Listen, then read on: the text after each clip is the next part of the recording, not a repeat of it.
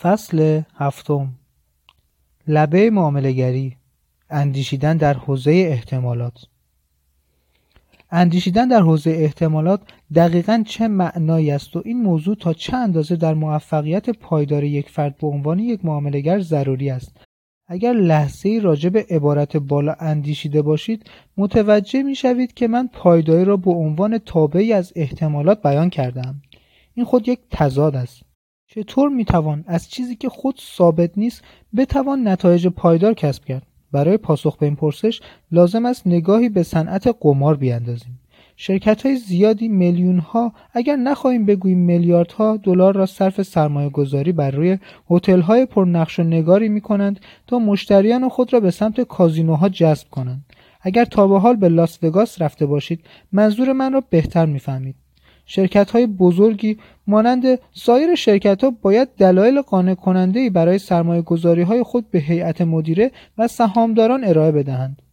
فکر می کنید که سرمایه گذاران چگونه حاضر می شوند سرمایه های عظیم خود را بر روی هتل ها و کازینوها صرف کنند و از رویدادی که نتیجه تصادفی دارد به طور مستمر کسب درآمد کنند. پارادوکس احتمالات نتایج تصادفی سود مستمر در اینجا یک پارادوکس جالب توجه وجود دارد. کازینوها روز به روز و سال به سال پولدارتر می شوند فقط از طریق سرمایه گذاری روی رویدادی که نتیجه تصادفی دارد. در همین زمان بیشتر معاملهگران اعتقاد دارند که رفتار بازار تصادفی نیست ولی با این وجود نمی توانند آنان سودی مستمر بگیرند. آیا نباید یک نتیجه ثابت و غیر تصادفی سودی ثابت داشته باشد و یک نتیجه تصادفی و غیر ثابت یک سود تصادفی؟ آنچه صاحبان کازینو قماربازان با تجربه و معاملهگران برتر فهمیدند چیزی است که یک معاملهگر معمولی خیلی سخت می‌تواند آن را بپذیرد. حتی نتایج محتمل هم می‌توانند سودی مستمر داشته باشند. معاملهگران برتر با معاملهگری مانند بازی اعداد برخورد می‌کنند. شبیه به شیوهی که صاحبان کازینو و قماربازان حرفه‌ای در قمار به کار می‌برند. برای روشن شدن موضوع بیایید نگاهی به یک بازی بیاندازیم. کازینو از هر کسی که وارد بازی می شود درصد کمی می گیرد. با توجه به قوانین بازی که به کار گرفته می شود می توان گفت مثلا چند سنت از هر دلاری که وارد بازی می شود. این مبلغ از هر کسی چه برنده چه بازنده گرفته می شود. برنده ممکن است هزارها دلار یا بیشتر در یک دست برنده شود و این مقدار را از کازینو دریافت کند. اما در پایان سال می‌بینیم به طوری که این موضوع هر سال اتفاق میافتد که کازینو با درآمد چند میلیون دلاری در هر سال به کار خود ادامه می‌دهد. صاحبان کازینو با درک احتمالات فهمیدند که هر دست از بازی از لحاظ آماری مستقل از دست دیگر است. یعنی اینکه هر دست رویداد منحصر به فردی است که نتیجه آن هیچ ارتباطی با دست قبلی ندارد.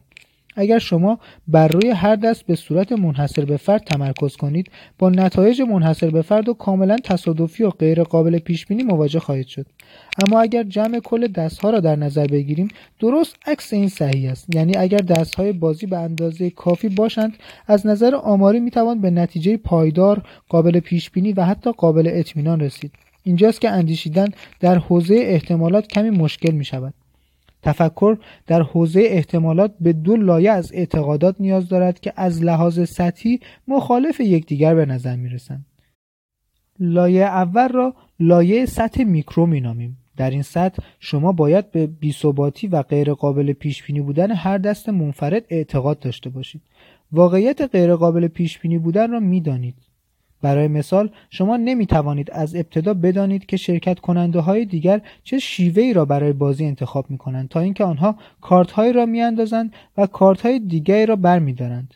هر متغیری در بازی می تواند تأثیر گذار باشد و چون این متغیرها از ابتدا قابل شناخته شدن و کنترل شدن نیستند پس با وجود آمدن نتیجه غیرقطعی برای هر دست از بازی می شوند. لایه دوم سطح ماکرو است در این سطح شما باید به این معتقد باشید که نتایج سری دست هایی که بازی می شوند قابل پیش بینی است. درجه پیش بینی این نتایج بر پایه متغیرهای ثابتی است که از ابتدا شناخته شدند و مخصوصا برای این طراحی شدند که در یک موقعیت یک طرفه یعنی لبه را بر طرف دیگر ترجیح بدهند. کازینوها با سرمایه گذاری روی یک امر تصادفی سال به سال پولدارتر می شوند منظور من از این متغیرهای شناخته شده روشی است که شما برای بردن در بازی در نظر گرفته اید. بنابراین حتی با وجود اینکه شما از قبل نمی توانید از ترتیب پیروزی ها و شکست ها آگاه باشید مگر اینکه علم غیب داشته باشید می‌دانید که اگر تعداد دست های بازی به اندازه کافی باشد هر کسی که لبه خود را رعایت کند با پیروزوهای بیشتری نسبت به شکست بازی را به پایان می‌برد درجه استمرار در موقعیت ها تابعی از این است که چقدر لبه خوب باشد و کاملا مستقل از نتیجه یک دست منفرد از بازی است توانایی اعتقاد به غیرقابل پیش بینی بودن در لایه میکرو و همزمان اعتقاد به قابلیت پیش بینی بازی در سطح ماکرو است که صاحبان کازینو و قماربازان حرفه‌ای را در کار خود موفق می کند. اعتقاد آنها به منحصر به فرد بودن یک دست آنها را از درگیر شدن به تلاش های بیهوده برای پیشبینی نتایج هر دست منحصر به فرد باز می‌دارد. آنها این حقیقت را کاملا آموخته و پذیرفتند که نمی‌دانند چه اتفاقی ممکن است پیش بیاید و حتی برای به دست آوردن سود مستمر هیچ احتیاجی هم به این مسئله ندارند از آنجایی که نیازی به این ندارند که بدانند بعدا چه اتفاقی میافتد بنابراین از لحاظ احساسی تحت تاثیر نتیجه هر دست منحصر به فرد یا چرخش تاس قرار نمی‌گیرند. به عبارت دیگر آنها با توقعات غیر واقعی درباره آنچه رخ می‌دهد خود را درگیر نمی کنند یا دچار منیت و خودخواهی نمی شوند که فکر کنند همیشه حق با آنهاست. در نتیجه راحتتر می توانند بر روی اتفاقاتی که به نفعشان است تمرکز کنند تا گرفتار خطاهای جبران ناپذیر نشوند. آنها آسوده باقی میمانند و اجازه می‌دهند احتمالات یعنی لبه های آنها کار خودشان را بکنند و با این وجود در همه حال می‌دانند که لبه های آنها به اندازه کافی خوب هستند و اندازه نمونه هم به اندازه کافی بزرگ است که در نهایت با سود خالص خارج شوند. معاملهگران برتر هم همان شیوه تفکر کازینو و قماربازان حرفه‌ای را به کار می‌گیرند و نه تنها این موضوع به نفع آنها تمام می شود بلکه عوامل زیربنایی هم که نیاز به چنین شیوهی را لازم می‌دانند نیز مانند بازی قمار هستند. یک مقایسه ساده مسئله روشنتر می کند یک معاملگر قمارباز یا یک کازینو هم با متغیرهای شناخته شده و شناخته نشده ای سر کار دارد که نتیجه هر رویداد از معامله یا قمار را تحت تاثیر قرار می دهد. در بازی قمار متغیرهای شناخته شده شیوه بازی فرد است. در معاملهگری متغیرهای شناخته شده تحلیل بازار توسط آنهاست. تحلیلگر الگوهای رفتاری بازار را در رفتارهای جمعی کسانی که در آن فعالیت می کنند می بیند. می‌دانیم که هر شخصی تحت شرایط و موقعیت‌های مشابه بارها و بارها به یک صورت عمل می کند و در نتیجه الگوهای رفتاری قابل پیشبینی را تولید می کند. در نتیجه گروهی از افراد که روزها و هفته ها و ماهها با یکدیگر در تعامل هستند هم چنین الگوهای رفتاری را ایجاد می کنند که مرتبا تکرار می شوند. این الگوها می توانند با ابزارهای تحلیلی موجود مانند خطوط روند، میانگین متحرک، اسیلاتورها و غیره کشف و مشاهده شوند. هر ابزار تحلیل از معیارهای خاص خودش برای تعیین ویژگی های یک الگوی مشخص استفاده می کند. این مجموعه از معیارها و ویژگی هایی که شناسایی می شوند متغیرهای شناخته شده بازار برای معاملهگر هستند. آنها برای معاملهگر مانند شیوه بازی برای قمارباز و کازینو می باشند. منظور من این است که ابزارهای تحلیل برای معاملهگر لبه ها را در هر معامله به نفع معاملهگر قرار می دهند. همانطوری که شیوه بازی این شرایط را برای کازینو فراهم می کند. دوم اینکه می‌دانیم متغیرهای ناشناخته هم وجود دارند که نتیجه هر بازی را تحت تاثیر قرار می دهند. در بلک جک این شناخته ها بر زدن ورق ها و اینکه بازیگران چه شیوهی را برای بازی به کار می‌برند می باشد. در تخت نرد این متغیر نحوه انداختن تاس است و در رو میزان نیرویی است که برای به چرخش درآوردن چرخ می‌گذارد. به نحوی که هر رویداد نتیجه مستقلی از سایر رویدادها دارد و یک توضیح تصادفی بین شکست ها و پیروزی ها وجود دارد. معاملهگری نیز شامل تعداد زیادی متغیر شناخته شده است و همچنین شناخته نشده. در معاملهگری متغیرهای شناخته نشده معاملهگران دیگر هستند که پتانسیل لازم برای گرفتن یک معامله یا خارج شدن از آن را دارند. هر معاملگر با توجه به تفسیر خود از بالا و پایین بودن قیمت وارد بازار شد و با انجام معامله در شکل گیری الگوی بازار موثر است. یعنی اگر الگوی قابل تشخیص وجود داشته باشد و اگر متغیرهایی که برای تعریف آن الگو استفاده شده باشند با لبه معاملگر همخوانی داشته باشد او یک معامله خرید یا فروش انجام می‌دهد. چه فاکتورهایی بعد از انجام معامله تعیین می کنند که معاملهگر در نهایت سود می‌برد یا خیر؟ پاسخ این است. عملکرد سایر معاملهگران در لحظه ای که معاملهگر وارد معامله می شود و تا زمانی که تصمیم می گیرد در آن باقی می ماند. سایر معاملهگران نیست که در بازار وجود دارند و بنابر تشخیص خود از موقعیت عکس عمل نشان می دهند. در هر لحظه عملکرد درصدی از معاملهگران به ضرر ما و عملکرد برخی دیگر به نفع ماست هیچ راهی هم وجود ندارد که از قبل بدانیم که عملکرد آنها چگونه خواهد بود بنابراین نتیجه معامله غیر قطعی است به عبارتی نتیجه هر معامله تحت تأثیر معاملات سایرین است و بنابراین نتیجه هر معامله غیر قابل پیش بینی است و مانند قمار نتیجه یک معامله مستقل از معاملات دیگر است و به معامله قبلی و بعدی بستگی ندارد و شکست ها و پیروزی ها به طور تصادفی توضیح می شوند. سوم اینکه صاحبان کازینو سعی نمی کنند از ابتدا نتیجه هر موقعیتی را بدانند یا پیش بینی کنند. این امر با توجه به متغیرهای ناشناخته که وجود دارند امری ناممکن است. در ضمن اینکه لازمه موفقیت هم نمی باشد صاحبان کازینو می‌دانند که تنها شرط لازم این است که اندازه نمونه به میزان کافی بزرگ باشد. معاملهگری در لحظه. معاملهگرانی که آموختند در حوزه احتمالات بیاندیشند تقریبا با یک دیدگاه به بازار نزدیک می شوند. در سطح میکرو آنها اعتقاد دارند که هر معامله یا لبه یک موقعیت منحصر به فرد است آنچه آنها درباره طبیعت معاملهگری آموختند این است که در لحظه مورد نظر بازار ممکن است دقیقا نموداری مشابه لحظه قبل داشته باشد و گیری های هندسی و محاسبات ریاضی که برای تعیین هر لبه به کار می روند می تواند از یک لبه تا لبه دیگر یکسان باشد. اما نتیجه ای که در نهایت از این الگو حاصل می شود از یک لحظه تا لحظه دیگر یکسان نیست. هر الگویی که اکنون وجود دارد برای اینکه دقیقا نتیجه مانند الگوی قبل داشته باشد نیاز به این دارد که همان معاملهگران قبلی و با همان ایده و عملکرد وارد بازار شده باشند.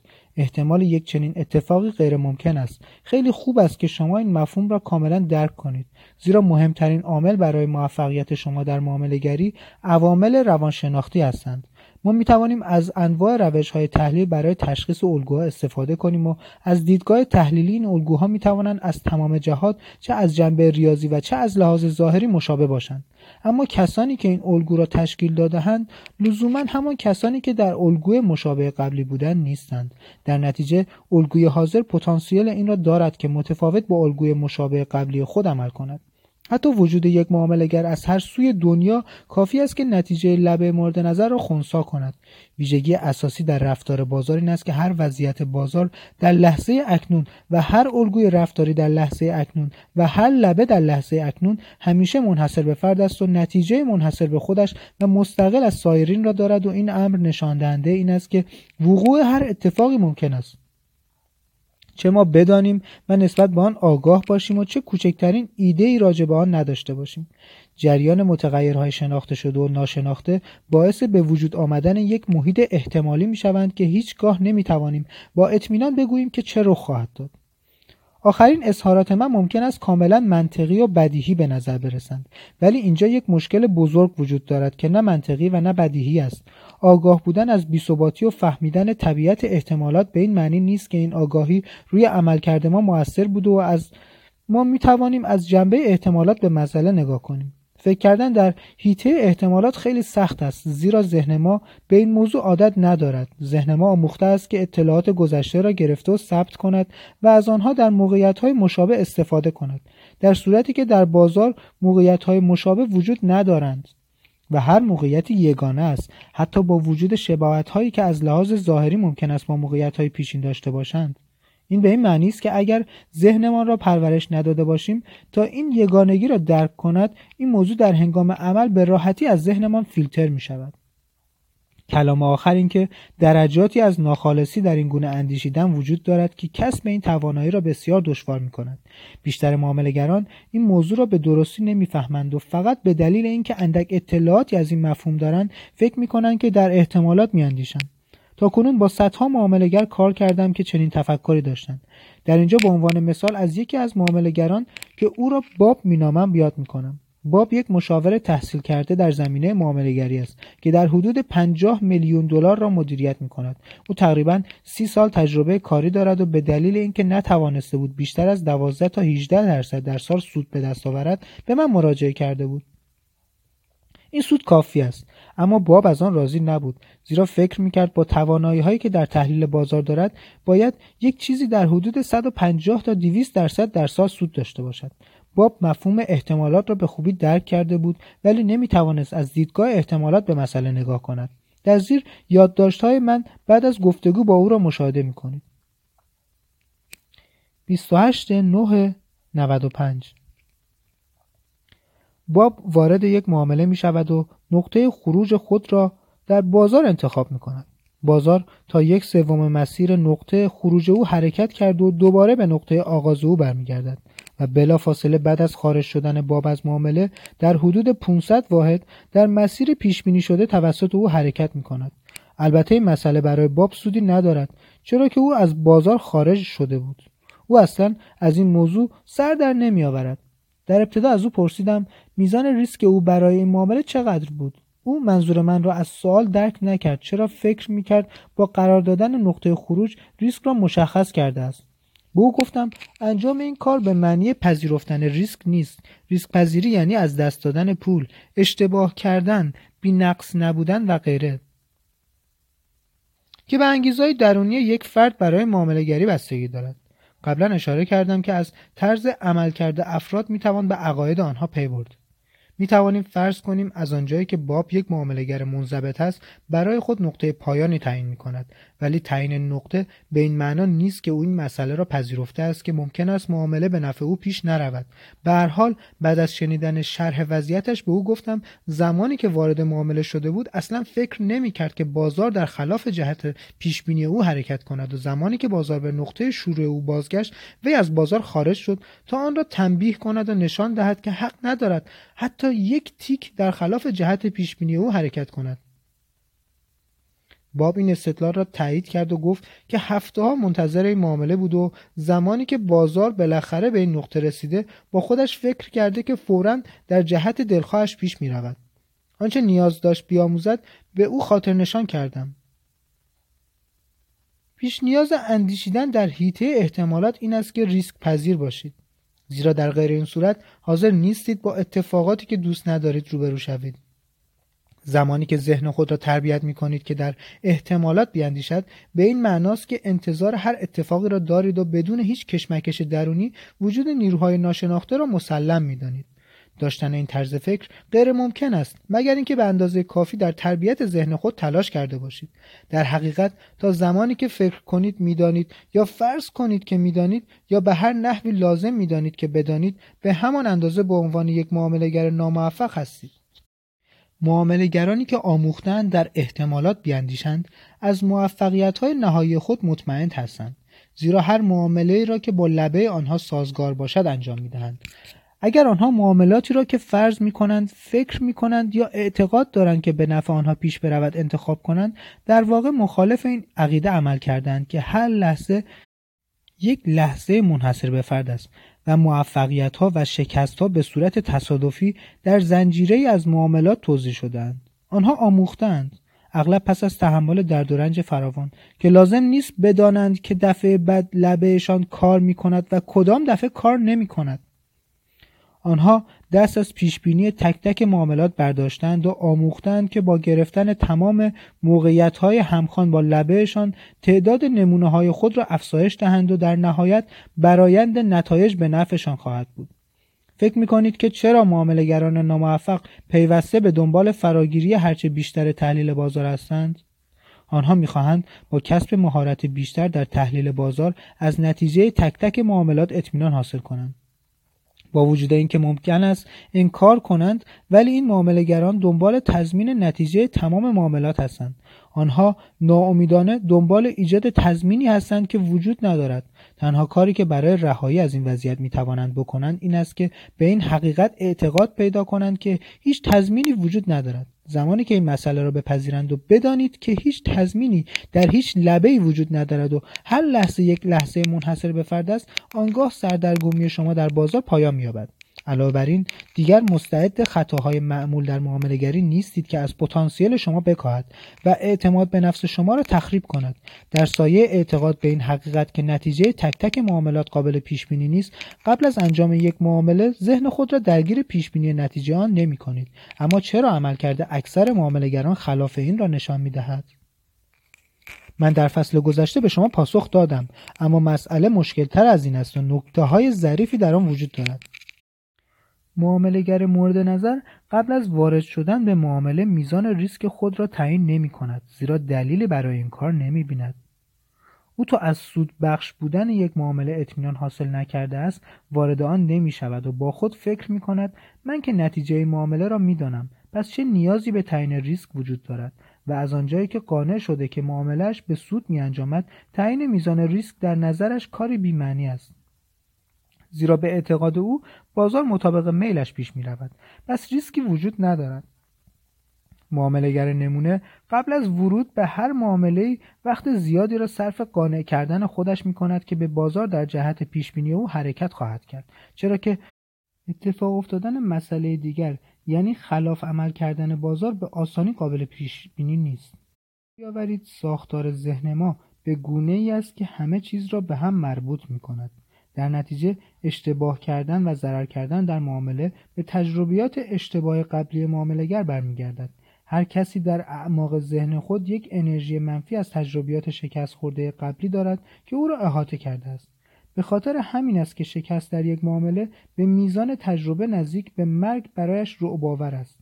بنابراین هر معامله را که احساس کند سودی ندارد تبدیل به یک تنگنای غیرقابل حل می شود و تعیین ریسک در یک معامله برای او به این معناست که منکر موفقیت خود در معامله بشود. او خود را قانع کرده است که معاملهش به سود می انجامد همین است که وارد معامله می شود در صورتی که پذیرفتن ریسک به این معناست که معامله احتمال دارد به شکست هم منجر شود. این گونه طرز فکر او را دچار شک کرده و خیلی بعید به نظر می رسد که بتواند وارد معامله بشود. حالا اگر وارد معامله نشود و آن معامله به سود بیانجامد به شدت دچار عذاب روحی می شود برای بیشتر مردم هیچ چیز آزاردهنده تر از تشخیص یک موقعیت خوب و از دست دادن آن تنها به خاطر نداشتن اعتماد به نفس لازم و دچار شک شدن نیست. تنها راه برای خارج شدن از یک تنگنای روانشناختی این است که با هر دلیلی خودمان را قانع کنیم که معامله حتما سود بخش است آیا هیچ کدام از این جملات آشنا به نظر نمی رسند؟ وقتی شما در حال قانع کردن خود برای ورود به معامله هستید می‌دانم که چه کسانی از بازار خارج و چه کسانی با آن وارد می شوند و از نحوه تفسیر اطلاعات توسط آنها آگاهم علاوه بر این از نحوه عملکرد آنها نیز کاملا اطلاع دارم. بنابراین نتیجه نهایی عملکردشان را می‌دانم. بر این اساس می‌توانم حرکت قیمتها را برای یک ثانیه دقیقه ساعت و هفته آینده از همین اکنون پیش بینی کنم. این طرز مشاهده قیمت و قانع کردن خودتان کمی مسحک به نظر می رسد این گونه نیست؟ برای معامله گرانی که آموختند در حوزه احتمالات بیاندیشند هیچ تنگنایی وجود ندارد. تعیین ریسک برای آنها به هیچ وجه مشکل نیست زیرا از دیدگاه درست و غلط میاندیشند. آنها آموختند که معاملهگری هیچ ربطی به درست و غلط بودن هر معامله منحصر به فرد ندارد. در نتیجه برداشت آنها از ریسک مانند سایر معاملهگران نیست. آنها هم می توانستند مانند مابقی معاملهگران همینقدر منفی بیاندیشند. ولی از آنجایی که یاد گرفتند که معاملهگری بازی احتمالات است. احساسات آنها راجع به یک معامله منحصر به فرد مانند احساسات سایرین در پرتاب سکه است در هنگامی که به جای پشت حدس آنها رو نتیجه می آید حدس اشتباهی بود و ولی برای بیشتر مردم پیش بینی اشتباه درباره پرتاب سکه یا تاس موجب ناراحتی نمی شود چرا؟ زیرا بیشتر مردم معتقدند که نتیجه پرتاب یک سکه تصادفی و غیر قابل پیش بینی است. اگر شما به تصادفی بودن اعتقاد داشته باشید در نتیجه به طور طبیعی انتظار یک نتیجه تصادفی را هم دارید. تصادفی بودن به مفهوم عدم اطمینان است. بنابراین وقتی ما به تصادفی بودن نتیجه معتقد باشیم یعنی پذیرفته ایم که نمی‌دانیم نتیجه چه خواهد بود. اگر از ابتدا بپذیریم که از خاتمه یک رویداد آگاهی نداریم این پذیرش توقعات ما را از بین برده و آزادی عمل ما را نامحدود می کند اکنون به ریشه بیماری یک معاملهگر پرداختیم. می‌توان گفت هر توقعی مبنی بر اینکه رفتار بازار معین تعریف شده و دقیق است به جای بیطرف و نامحدود بودن اساسا بیماری است. قبلا هم اشاره کردم که این توقعات پاسخگوی ماهیت اصلی بازار نیست. از آنجایی که هر لحظه در بازار منحصر به فرد است و هر اتفاقی ممکن است روی دهد در نتیجه هر توقعی که نتواند این ویژگی بازار را منعکس کند غیر واقعی است. مدیریت توقعات. توقعات غیرواقعی روی نحوه تفسیر اطلاعات توسط ما تأثیر گذاشت و به ما آسیب میرساند. توقعات نمای ذهنی از رویدادهای آینده است. توقعات از آگاهی های ما ناشی می شود این منطقی است. چرا که نمی توانیم متوقع چیزی باشیم که از آن آگاه نیستیم؟ آنچه می‌دانیم برابر است با آنچه درباره محیط بیرون آمخته ایم و آنچه بدان اعتقاد داریم. نسخه شخصی ما از واقعیت است. وقتی توقع چیزی را داریم آینده از آن اونگونه تعریف می کند که باید باشد. نه اینکه ما تصور می کنیم ما توقع داریم ثانیه ها دقیقه ها ساعت ها روزها و هفته ها مطابق آنچه در ذهن خود مجسم کرده ایم سپری شوند. باید درباره تصوراتمان از آینده مراقب باشیم. چرا که هیچ چیز دیگری به اندازه توقعات پاسخ داده نشده نمی‌تواند در ما ایجاد ناخوشایندی و بدبختی کند. وقتی کارها بر وقف مراد است چه احساسی دارید؟ پاسخ این است عالی. شادی لذت رضایت و احساس عالی خوب بودند. حال اگر توقعات شما برآورده نشود چه؟ پاسخ درد و رنج است. هر کسی وقتی محیط به دلخواه او عمل نمی کند درجاتی از خشم، ناامیدی، تأسف، نارضایتی، خیانت را تجربه می کند و این همان جایی است که ما دچار مشکل می شویم. زیرا توقعات ما از دانسته های ما ناشی می شود و زمانی که چیزی را می دانیم حق را به خود می دهیم. در این نقطه ذهن ما بیطرف نیست و فهمیدن اینکه چرا ذهن این گونه نیست مشکل نمی باشد وقتی بازار به دلخواه ما پیش می رود احساس ای داریم و وقتی بر خلاف توقع ماست احساس ما ناخوشایند است. این نشان می دهد که دارای ذهنی باز و بیطرف نیستیم. عقیده ای که در پشت توقعات ما پنهان است باعث می شود که اطلاعات بازار را به نحوی دریافت کنیم که به ما احساس خوبی بدهد و مکانیزم اجتناب از رنج ما را در مقابل اطلاعاتی که ممکن است احساس بدی را در ما القاه کند مسئول می کنیم همانطوری که قبلا گفتم ذهن طوری طراحی شده که به ما کمک می کند تا از درد اجتناب کنیم برای مثال اگر شیعی به سمت سر شما بیاید عکس عمل شما در مقابل این است که به طور غریزی سر خود را از مسیران منحرف می کنید. جا خالی دادن نیاز به یک فرایند تصمیم گیری ندارد. به عبارت دیگر اگر شما شی را ببینید و زمان لازم را برای بررسی راه های مختلف داشته باشید ممکن است تصمیم بگیرید آن را با دست بگیرید یا جای خالی بدهید. اینها مثال هایی هستند از اینکه ما چگونه خود را در برابر صدمات فیزیکی محافظت می‌کنیم. شیوه محافظت ما در مقابل صدمات روحی و روانی نیز به همین صورت است. با این تفاوت که این دفعه ما خود را در برابر اطلاعات محافظت می‌کنیم. برای مثال وقتی توقعی را از رفتار بازار داریم و بازار به نحو دیگری عمل می‌کند مکانیزم اجتناب از درد سعی دارد این تفاوت را جبران کند. مانند آنچه در مورد درد فیزیکی اتفاق میافتد این مکانیزم در دو سطح هوشیار و نیمه هوشیار عمل می‌کند. برای محافظت شدن در مقابل اطلاعات دردآور در سطح هوشیارانه توجیه می‌کنیم دلیل تراشی می‌کنیم عذر رو بهانه میآوریم با امید به اینکه اطلاعاتی جمع آوری کنیم که از اهمیت اطلاعاتی که در تضاد با توقعات ما هستند کم کنیم. در بعضی مواقع هم عصبانی شد و به خود دروغ می‌گوییم. در این حالت ذهن ما را نسبت به راه های موجود دیگر کور می کند راههایی که اگر شرایط به گونه دیگری بود حتما متوجه آنها می شدیم اما اکنون که اطلاعات با توقعات ما در تضاد هستند مکانیزم اجتناب از درد باعث می شود از نظر ما ناپدید شوند. برای روشن شدن این پدیده بهترین مثال همانی است که قبلا برای شما گفتم. ما در یک معامله هستیم و بازار مخالف ماست. در حقیقت بازار روندی را در خلاف جهتی که توقع داریم آغاز کرده است. معمولا برای تشخیص الگوی مخالف بازار مشکلی نداریم ولی از آنجایی که این مسئله را نمی‌دانیم سعی می‌کنیم از آن اجتناب کنیم. در نتیجه الگو اهمیت خود را از دست می‌دهد و نامری می شود آگاهی ما در اینجا مانع از دریافت کامل اطلاعات شده است. در واقع برای اجتناب از درد توجه و تمرکز خود را بر روی اطلاعاتی گذاشتیم که ما را از درد دور نگه دارد. در این اسنا اطلاعاتی را که ماهیت روند را مشخص می کرد از دید ما پنهان ماند. در واقع روند ناپدید نمی شوند و توانایی ما برای دیدن آنها از بین می رود روند نامرئی باقی میمانند تا زمانی که جهت بازار معکوس شد و به دلخواه ما شود. یا اینکه از معامله خارج می‌شویم زیرا از دست دادن مقدار زیادی پول غیر قابل تحمل است. در اینجاست که تمام اطلاعات آشکار می‌شوند و ما می‌توانیم آنها را دریابیم چرا که دیگر چیزی برای اجتناب وجود ندارد. از آنجایی که عملکرد طبیعی ذهن به این شکل است همه ما درگیر فرایند اجتناب از درد می‌شویم. بارها اتفاق افتاده است که خود را از اطلاعاتی که ممکن است ما را دچار ضربه های عاطفی و جراحات روحی عمیق بکند محافظت کردیم. در این گونه موارد مکانیزم طبیعی خدمت خوبی به ما می کند اما در اغلب موارد مکانیزم اجتناب از درد وقتی ما را محافظت می کند که تضادی بین توقعات ما و پاسخهای محیط وجود داشته باشد.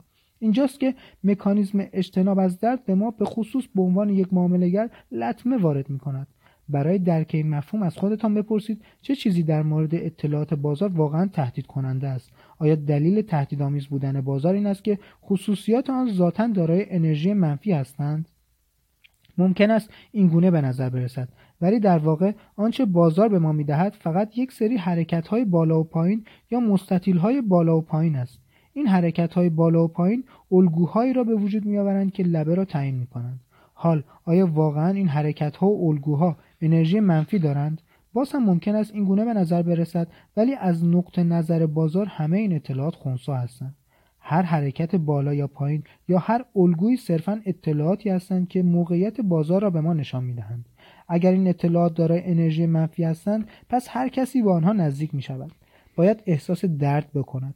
برای مثال وقتی یک جسم سخت برای سر من یا شما یا هر شخص دیگری که دارای سیستم عصبی سالمی است برخورد کند احساس درد را به وجود می آورد ما تجربیات یکسانی داریم. زیرا بدن همه انسان ها اساسا دارای ساختار یکسانی است. درد یک پاسخ فیزیولوژیکی به تأثیر یک جسم ملموس است. اطلاعات در شکل سخنان و رفتار توسط محیط و شکل حرکت های بالا و پایین توسط بازار نشان داده می شوند که می توانند مانند برخورد جسم سخت به همان اندازه دردناک باشند.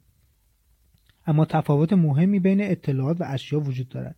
اطلاعات از اتم ها و مولکول ها تشکیل نشدند برای تجربه تاثیر اطلاعات چه مثبت و چه منفی به تفسیر نیاز داریم و تفسیری که داریم تابع ساختار ذهنی منحصر به فرد ماست. ساختار ذهنی هر فردی به دو دلیل اصلی منحصر به فرد است. اول همه ما را با رفتارهای ژنتیکی و ویژگی های شخصیتی متفاوتی زاده شده ایم که باعث می شود نیازهایمان از یکدیگر متفاوت باشند. حال اینکه محیط چقدر مثبت یا منفی و با چه درجه به این نیازها پاسخ بدهد تجربیات منحصر به فردی را برای هر شخص ایجاد می کند دوم اینکه هر کسی در معرض نیروهای محیطی متفاوتی قرار دارد. بعضی از این نیروها از یک فرد تا دیگری متفاوت است و هیچ کدام یکسان نیست. حال اگر شما تمام ترکیبات ژنتیکی ممکن را که می توانستیم با آنها زاده شویم به همراه موقعیت های متنوعی که هر کسی در زندگی با آن روبرو است در نظر بگیرید به راحتی می توان پی برد که چرا هیچ ساختار ذهنی مشترکی بین افراد بشر وجود ندارد. برخلاف اینکه بدن همه انسانها ساختار مولکولی یکسانی دارد که موجب تجربه درد فیزیکی می شود هیچ قالب ذهنی همگانی وجود ندارد که به ما اطمینان دهد که تأثیرات مثبت و منفی را یکسان تجربه می کنیم برای مثال ممکن است کسی به شما ناسزا بگوید تا احساستان را جریه دار کند. این اطلاعات که از دیدگاه محیطی منفی هستند آیا باعث می شوند که تحت تاثیر منفی قرار بگیرید؟ نه لزوما. شما باید قادر باشید که این سخنان را به همان اندازه‌ای که منفی هستند تجربه کنید. حالا اگر شخص مورد نظر با زبانی که نمی‌فهمید به شما ناسزا بگوید یا از لغاتی استفاده کند که معنی آن را نمی‌دانید آیا باز هم همان احساس منفی را دارید؟ خیر. تا زمانی که شما دارای یک ساختار ذهنی بشوید که کلمات توهینآمیز را بتوانید بفهمید و تعبیر کنید حتی در آن موقع هم نمی‌توانیم بگوییم که شما همانقدر ناراحت می‌شوید که فرد ناسزا گوینده قصد آن را داشته باشد. شما می توانید ساختار ذهنی خود را به شیوهی تغییر دهید که درد را بفهمید ولی به جای ناراحت شدن خوشحال بشوید. افراد زیادی هستند که از ناسزا گفتن و ناسزا شنیدن حس خوبی پیدا می کنند و این کار برای آنها نوعی سرگرمی است. بعضی از مردم هستند که با رفتارهای خود به محیط انرژی مثبت می دهند تمام رفتارهای آنها حاکی از ابراز دوستی و محبت است. ولی آیا تمام افراد قادر به درک این احساسات هستند؟ افرادی که دارای خودباوری و عزت نفس هستند آن را به عنوان یک عشق و دوستی واقعی دریافت می کنند ولی کسانی که تجربه شکست در روابط را داشتند نمی توانند از آن بهره ببرند. حتی ادعی نیز آن را طوری تفسیر می کنند که گویا قرار است از آنها سوء استفاده شود. مطمئنم که لازم است مثالهای متعددی بیاورم که شخصی با یک برخورد منظور خاصی داشت و ما آن را به صورت دیگری برداشت کرده ایم را متوجه شویم. مسئله که می‌خواهم با آن اشاره کنم این است که هر کسی تعاریف و تفاسیر خاصی از اطلاعاتی که با آنها مواجه می شود دارد که منحصر به خود اوست. هیچ استانداردی برای نحوه تجربه اطلاعاتی که محیط به ما می‌دهد وجود ندارد زیرا هیچ استانداردی برای ساختار ذهنی وجود ندارد که اطلاعات بر اساس آنها تعبیر شوند. موردی را در نظر بگیرید که بازار اطلاعاتی را در اختیار ما به عنوان یک معاملهگر قرار می دهد. به عبارتی بازار به نوعی با ما در ارتباط است. اگر با این فرض شروع کنیم که بازار به طور ذاتی اطلاعات منفی تولید نمی کند، آنگاه نمی توانیم از خود بپرسیم که چه چیز موجب می شود این اطلاعات جنبه منفی به خود بگیرند. به عبارت دیگر تهدید تجربه درد از کجا ناشی می شود؟ اگر از بازار نیست پس از شیوه تعریف ما از اطلاعات و نحوه تفسیر آنها ناشی می شود تعریف و تفسیر اطلاعات تابعی از آنچه فرض کرده ایم می‌دانیم و آنچه اعتقاد داریم درست است می باشد. اگر آنچه می‌دانیم و اعتقاد داریم درست باشد و جز این فرض دیگری نداشته باشیم در نتیجه آینده خود را به همین صورت فرض می کنیم و هر گونه داده ای از محیط را که برخلاف تصور ما از آینده باشد به طرز خودکار تهدیدآمیز تلقی می کنیم هر گونه اطلاعاتی که پتانسیل تهدیدآمیز بودن را داشته باشد پتانسیل مسدود شدن کچ فهمی یا از اهمیت افتادن را توسط سیستم اجتناب از درد دارد. این مشخصه اصلی عملکرد ذهن می باشد که می تواند به ما بدخدمتی کند. به عنوان یک معاملهگر نباید اجازه دهیم که تحت تاثیر این مکانیزم وارد معامله شویم یا از آن خارج شویم. یا فقط به دنبال اینکه مسائل مطابق میل ما پیش نرفتند معامله را نیمه کاره رها کنیم. برای مثال وقتی در حال مشاهده بازار هستید و هیچ قصدی هم برای انجام معامله ندارید آیا باز هم این حرکت های بالا و پایین در شما ایجاد احساس خشم یا ناامیدی یا سردرگمی می کند مسلما نه زیرا چیزی در مخاطره ندارید. شما فقط در حال مشاهده اطلاعاتی هستند که وضعیت بازار را مشخص می کنند آیا وقتی که در حال مشاهده این حرکت های بالا پایین هستید الگوهایی را که فرا گرفته اید را تشخیص نمی دهید؟ البته که تشخیص می دهید دلیل همانی است که گفتم چیزی در مخاطره ندارید. چیزی در مخاطره نیست زیرا توقعی وجود ندارد. شما نتیجه ای را برای این حرکت ها پیش بینی نکرده در نتیجه چیزی برای درست و غلط بودن وجود ندارد و بنابراین اطلاعات حالت تهدیدآمیز یا منفی بودن به خود نمی‌گیرد. وقتی توقعی وجود نداشته باشد شما مرزی را برای رفتار بازار قائل نیستید. بدون مرزهای ذهنی خود را در دسترس قرار می دهید تا آنچه را در مورد حرکت بازار آموخته اید دریافت کنید. مکانیزم اجتناب از درد نیازی ندارد که برای محافظت از شما چیزی را تحریف کند. از چیزی اجتناب کند یا چیزی را محو کند. من در کارگاه های خود همیشه از شرکت کنندگان می‌خواهم که این پارادوکس معاملهگری را برای خود حل کنند. چگونه می‌توان در حین معامله قاطع و در عین حال انعطاف پذیر بود؟ پاسخ اینجاست. باید در مورد قوانین خود قاطع و در مورد توقعات خود منعطف باشیم. اما باید در مورد قوانین قاطع باشیم. با حس اعتماد به نفسی که به ما می‌دهد خودمان را در محیطی که در آن مرزی وجود ندارد محافظت کنیم. ما باید در مقابل توقعاتمان منعطف باشیم تا بتوانیم با شفافیت و بیقرضی تمام آنچه را به بازار به ما می‌دهد را دریافت کنیم. ولی مشاهده می‌کنیم که بیشتر معاملهگران دقیقا برعکس عمل می‌کنند. آنها در مقابل قوانین خود انعطاف پذیر و در مقابل توقعات خود سرسخت هستند. جالب اینجاست که هر چقدر هم در توقعات خود سرسختتر باشند باید بیشتر از قوانین خود تخلف کنند تا به آرزوهای خود هرچند خلاف حرکت بازار برسند. حذف ریسک احساسی برای حذف ریسک احساسی در معاملهگری باید توقعات خود را درباره آنچه بازار در هر لحظه و هر موقعیتی به شما می‌دهد خونسا کنید. برای انجام این کار باید قادر باشید از دیدگاه بازار به قضیه نگاه کنید. به خاطر بیاورید که بازار از دیدگاه احتمالات ارتباط برقرار می کند در کل قضیه لبه شما به نفع شما عمل می کند ولی به صورت منفرد لبه شما ممکن است جواب ندهد. برای اندیشیدن در احتمالات باید صاحب یک ساختار ذهنی و قالب فکری شوید که از مفاهیم بنیادین محیط احتمالات تشکیل شده باشد. یک چنین قالب ذهنی از پنج حقیقت مهم تشکیل شده است. یک هر چیزی ممکن است اتفاق بیفتد. دو برای کسب پول لازم نیست بدانید که در آینده چه اتفاقی میافتد سه در هر مجموعی از متغیرها که یک لبه را تعریف می کنند شکستها و موفقیتها به طور تصادفی توضیح شده اند. چهار یک لبه چیزی نیست به جز احتمال وقوع بیشتر یک اتفاق بر اتفاق دیگر. پنج هر لحظه در بازار منحصر به فرد است. به خاطر داشته باشید که پتانسیل شما برای تجربه درد از نحوه تعریف و تفسیر شما از اطلاعاتی که در معرض آن هستید ناشی می شود اگر این پنج حقیقت را بپذیرید توقعات شما با واقعیات روانشناختی بازار در یک سو خواهد بود. با توقعات مناسب پتانسیل تعریف و تفسیر اطلاعات بازار به صورت دردناک و تهدیدآمیز را از دست می دهید و بنابراین به طور موثر از ریسک احساسی در معاملهگریتان کاسته می شود حقیقت به این صورت است که آسوده خاطر باشید و کاملا بپذیرید که همیشه نیروهای ناشناخته‌ای در بازار وجود دارند.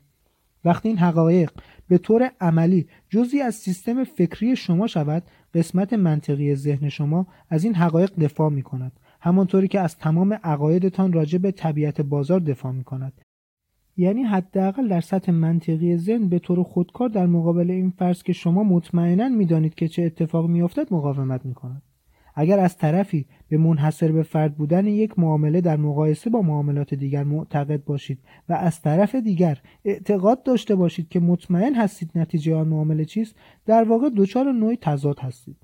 اگر واقعا به نتیجه غیر قطعی معتقد باشید باید توقع داشته باشید که هر چیزی ممکن است رخ بدهد. در غیر این صورت تمرکز ذهن شما تنها بر روی چیزی است که می‌دانید و در نتیجه سایر متغیرها را در نظر نمی‌گیرید. ذهن شما نمی‌تواند همزمان به دو صورت بیاندیشد. اگر اعتقاد داشته باشید که چیزی را می‌دانید دیگر به این معنا نیست که نتیجه معامله غیر قطعی است. اگر هر معامله در نظر شما منحصر به فرد نباشد آنگاه همه چیز به نظرتان شناخته شده است. به همین دلیل است که فکر می کنید چیزی برای دانستن وجود ندارد. در نتیجه در آن لحظه به جای اینکه خود را در معرض اطلاعات بازار قرار دهید در حال دستبندی آنچه می‌دانید و آنچه نمی‌دانید هستید و بنابراین دچار خطاهای رایج معاملهگران می‌شوید اگر واقعا معتقد به نتیجه غیرقطعی یک معامله هستید چرا ریسک خود را قبل از ورود به آن معلوم نمی کنید؟ اگر واقعا اعتقاد دارید که نمی‌دانید آیا کاری در جهت کاهش ضرر می کنید؟ چرا اجازه می دهید که یک معامله سودده به ضرر تبدیل شود؟ چرا در گرفتن یک معامله تردید می کنید؟ چرا از قوانین مدیریت مالی خود سرپیچی می کنید و وارد معامله می شوید که خیلی بالاتر از میزان دارایی شما و آستانه تحمل احساسی شماست؟ چرا فکر می کنید که بازار دارد به شما خیانت می کند تمام این مسائل به این دلیل است که شما به نتایج تصادفی اعتقادی ندارید. زیرا اگر این گونه بود این توقعات و در نتیجه این گونه عمل کردی نداشتید. پرتاب سکه را به خاطر بیاورید. شما به هیچ وجه فکر نمی کنید که اگر نتیجه پرتاب اول را اشتباه حد زده باشید حتما در پرتاب بعدی هم اشتباه کنید. زیرا اعتقاد دارید یک توضیح تصادفی بین آمدن پشت و رو وجود دارد و توقع شما با واقعیت این وضعیت در این حقیقت راستاست. به عنوان یک معاملهگر زمانی که توقع یک نتیجه تصادفی را دارید حتی اندکی هم در مقابل آنچه بازار به شما ارائه می‌دهد شگفت زده نخواهید شد. این وجود اعتقاد به نتایج تصادفی به این معنی نیست که نمی‌توانید. از قوه درک و استدلال خود برای پیش بینی نتیجه استفاده کنید یا اینکه حداقل حدس بزنید که چه رخ خواهد داد. علاوه بر این شما در حالتی می توانید درست عمل کنید که اینها را بدانید. فقط نباید توقع داشته باشید که همیشه درست حدس بزنید و اگر زمانی درست حدس زدید نباید انتظار داشته باشید که اگر شرایطی با ویژگی های ظاهری کاملا مشابه پیش آمد باز هم حدس شما درست از کار در بیاید. البته نباید از ذهن با شیوهی که پرورش یافته است توقع داشت که سعی نکند که تشابهات را دریابد. هایی بین لحظه اکنون و آنچه شما از گذشته می‌دانید وجود دارد که تنها نتیجه که دارد این است که مجموع موفقیت ها به نفع شما باشد. اگر با این دیدگاه وارد بازار شوید که نمی‌دانید در لحظات بعدی چه اتفاقی خواهد افتاد می توانید ذهن خود را از گرایش طبیعیش به تشخیص شباهت ها بین تجارب مختلف باز دارید نباید اجازه دهید که تجارب قبلی چه منفی و چه بسیار مثبت قالب خاصی را به ذهن شما دیکته کنند. زمانی که وارد معامله می‌شوم تنها چیزی که توقع دارم این است که چیزی اتفاق میافتد علاوه بر اینکه به لبم اطمینان کامل دارم. توقعی که به جز این ندارم که بازار در یک سمتی حرکت کند. به حال چیزهایی وجود دارند که از آنها مطمئنم. می‌دانم که بر اساس رفتار گذشته بازار احتمال حرکت بازار در سمتی که پیش بینی کردم اندکی بیشتر یا حداقل به اندازه ریسکی که برای معامله هم قائلم ارزش وارد شدن به معامله با این فرض را دارد. همچنین پیش از وارد شدن به معامله می‌دانم که چه مقدار اجازه دارم که بازار در سمت مخالف پیش بینی من حرکت کند. همیشه نقطه وجود دارد که در آن مجموع ضرر در مقایسه با پتانسیل سودی که قرار است کسب شود زیاد است. در آنجا ارزشش را ندارد که پول بیشتری صرف کنیم تا ببینیم آیا معامله بالاخره به سود می‌رسد یا نه. وقتی بازار با آن نقطه برسد من هیچ گونه تردیدی برای خارج شدن از معامله به خود را نمی‌دهم. ضررها هیچگاه موجب ناراحتی من نمی‌شوند زیرا آنها را به طور منفی تفسیر نمی کنم. برای من شکست ها فقط هزینه تجارت هستند. یا میزان پولی که صرف می کنم تا بتوانم معاملات موفق را تجربه کنم. از طرفی اگر معامله تبدیل به یک معامله سودده شود کاملا می‌دانم که در چه زمانی باید سود خود را گرفته و از بازار خارج شوم. البته نه صد درصد مطمئن ولی با درصد زیادی از اطمینان. معاملهگران برتر در لحظه اکنون به سر می‌برند زیرا هیچ استرسی ندارند. استرس ندارند زیرا چیزی برای ریسک ندارند. به جز میزان پولی که واقعا و از روی میل باطنی می‌خواهند صرف معامله کنند. آنها سعی نمی کنند که همیشه درست حدس بزنند یا اینکه از اشتباه کردن اجتناب کنند. آنها سعی در اثبات چیزی ندارند. هر وقت که لبه به آنها بگوید که وقت معامله نیست یا این سود کافی نیست وارد معامله نمی‌شوند و بالعکس ذهن آنها هیچ اطلاعاتی را مسدود نمی کند آنها آنچه را بازار به آنها می‌دهد کاملا میپذیرند و برای لبه بعدی آماده می‌شوند. پایان فصل هفتم.